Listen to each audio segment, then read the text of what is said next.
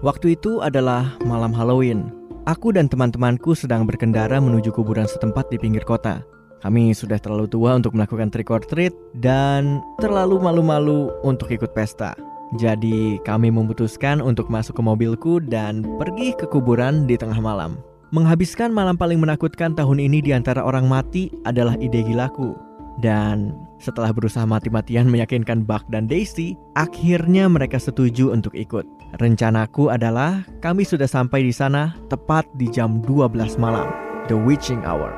Konon katanya, batas antara dunia kita dengan dunia spiritual menjadi sangat tipis pada saat Halloween. Malam ini terasa dingin dan hampa. Bintang-bintang tampak bersinar di langit malam yang gelap. Kuburan tua ini sudah tidak terawat dan dipenuhi rumput liar yang keluar dari batu nisan. Beberapa makam sudah berusia sangat tua. Ada yang dari tahun 1800-an hingga prajurit perang sipil pun dikubur di sini. Kami memarkir mobil kami di kaki bukit, melanjutkan pendakian dengan berjalan kaki, dan hanya dipersenjatai dengan sebuah senter saja. Buck dan Daisy sudah terbiasa mengikuti petualanganku. Ini bukanlah pertama kalinya mereka terpaksa menemaniku dalam perjalanan aneh ke kuburan. Mereka justru merasa wajib untuk ikut perjalanan kali ini karena sedang Halloween. Sama seperti yang kukatakan kepada mereka berkali-kali. Ini hanya terjadi satu kali dalam satu tahun. Kuburannya sebagian besar ada di jalan bertanah yang naik ke arah bukit tua yang tertutup rumput dan cukup curam di beberapa bagian bukan tempat yang cocok untuk mengubur seseorang. Kami melintasi tanjakan yang curam itu dengan berhati-hati melangkah melintasi rumput tinggi dan menghindari makam yang sudah tertutup tumbuhan liar. Aku menerangi jalan di depan dengan senter yang kami bawa. Buck dan Daisy mengikuti dari belakang. Lu sih yang pegang satu-satunya senter kita? Kan gue udah bilang lu bawa senter sendiri. gue nggak percaya kita ikut petualangan aneh ini cuy. Dan itu salah siapa? Kami berhasil sampai di jalan pertama dan berhenti. Batu nisannya berkilau saat aku menyorot mereka dengan senter. Kami mencoba mendengarkan dengan seksama, tapi malam itu benar-benar sunyi. Kami merasa terisolasi. Sepertinya tidak ada orang di dekat kami, bahkan mungkin sampai puluhan mil ke depan. Aku mematikan senternya, dan itu membuat kami ditelan oleh kegelapan total. Tanpa ada bantuan pencahayaan apa pun di sekitar kuburan ini, kami bahkan tidak bisa melihat tangan kami sendiri di depan mata.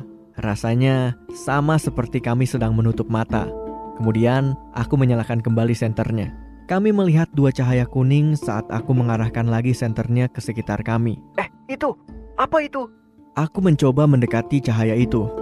Dari rerumputan keluar seekor kelinci kecil dengan mata kuning yang bersinar karena pantulan cahaya. Kami bernafas lega dan merasa sedikit bodoh. Kelinci itu berlari ke arah atas bukit pemakaman tua itu dengan sebuah rumput panjang menggantung dari mulutnya. Saat kami baru mau mendaki lagi ke jalan tanah berikutnya, kami mendengarnya. Sebuah suara sirene dari kejauhan. Awalnya, aku mengira itu adalah polisi yang datang untuk mengusir kami. Tapi saat kami memutar badan ke belakang, kami melihat sesuatu yang aneh cahaya merah dari sebuah ambulans yang mendekat. Dengan terpecahnya kesunyian tadi, kami hanya berdiri menatap ke arah gerbang masuk pemakaman. Kami bisa melihat cahaya merah yang melewati ranting-ranting kering dari pohon musim gugur dan juga ambulans yang berjalan di sepanjang Cemetery Drive ke arah kami dengan sirene yang keras. Tapi ada yang aneh dari sirene itu. Suaranya tidak seperti yang biasa terdengar dari kendaraan darurat biasa. Ini seperti sirene tua, secara perlahan mengeluarkan tangisan yang lirih dan kesepian. Ambulans itu berhenti di bawah bukit, tepat di belakang mobilku. Sirenenya tiba-tiba berhenti. Cahaya merah itu juga ikut mati. Aku melihat jam tanganku. Tepat tengah malam, kami saling melihat, tidak yakin apa yang harus kami lakukan dan pikirkan tentang pengunjung dadakan ini. Kenapa ada ambulans yang berhenti di pemakaman? Kalau ini adalah cara pengurus kota untuk mengusir kami, ini adalah metode yang sangat aneh. Pada akhirnya, kami saling menunggu siapa yang akan bicara duluan. Hmm, halo? Tidak ada respon. Kami bisa melihat siluet yang tidak terlalu jelas dari pengemudinya. Mereka hanya duduk diam di situ. Sama sekali tidak ada pergerakan. Awalnya kami berpikir untuk turun dari bukit ini dan menanyakan kenapa mereka ke sini. Tapi ada sesuatu di dalam diri kami yang mencegah kami untuk turun. Sekali lagi, kami hanya diam, tidak bersuara. Aku mencoba mengarahkan senterku ke bawah, tapi cahayanya tidak bisa menyinari jendela mobil itu. Hei, siapa di sana? Masih tidak ada respon. Lalu tiba-tiba pengemudinya mulai membunyikan klakson dengan keras. Suara keras dan tajam mulai mengaung sepanjang malam. Pertama, dua bunyi yang pendek. Lalu, sebuah suara keras yang berakhir dengan kesunyian. Apaan tuh? Kode Morse? Seakan-akan menjawab pertanyaan kami, ambulans itu mulai membunyikan lagi klaksonnya dengan cepat. Aku bisa melihat siluet pengemudinya bergerak dan meronta-ronta dengan gila sambil menekan klaksonnya. Kelihatannya mereka juga memukuli kepala mereka sendiri dengan tangan mereka dan bahkan membanting wajah mereka ke setir. Sirene dan lampu mobilnya mati nyala dengan ritme aneh seperti sebuah musik. Lalu sunyi lagi. Kalian mau apa? Kemudian pintu mobilnya mulai terbuka. Secara spontan kami mundur. Pintu terbuka dan keluarlah si pengemudi itu yang disinari oleh cahaya redup dari lampu kabin. Seorang wanita tua pucat dengan rambut acak-acakan, tubuh yang kurus kering yang kelihatannya memakai semacam gaun putih. Perempuan itu sekilas terlihat seperti hantu asli, seakan-akan dia hanya terdiri dari paper mash, sosok yang menghantui seperti mayat. Matanya terlihat merah, memar, dan lelah. Mereka terlihat seperti kesedihan dan kehampaan yang tidak bisa dijelaskan. Dia melihat kami seperti sedang melihat sesuatu di belakang kami. Dia mengarahkan salah satu tangan kurusnya yang panjang dan meringkukkan jarinya yang bengkok di tangan yang sudah berkeriput.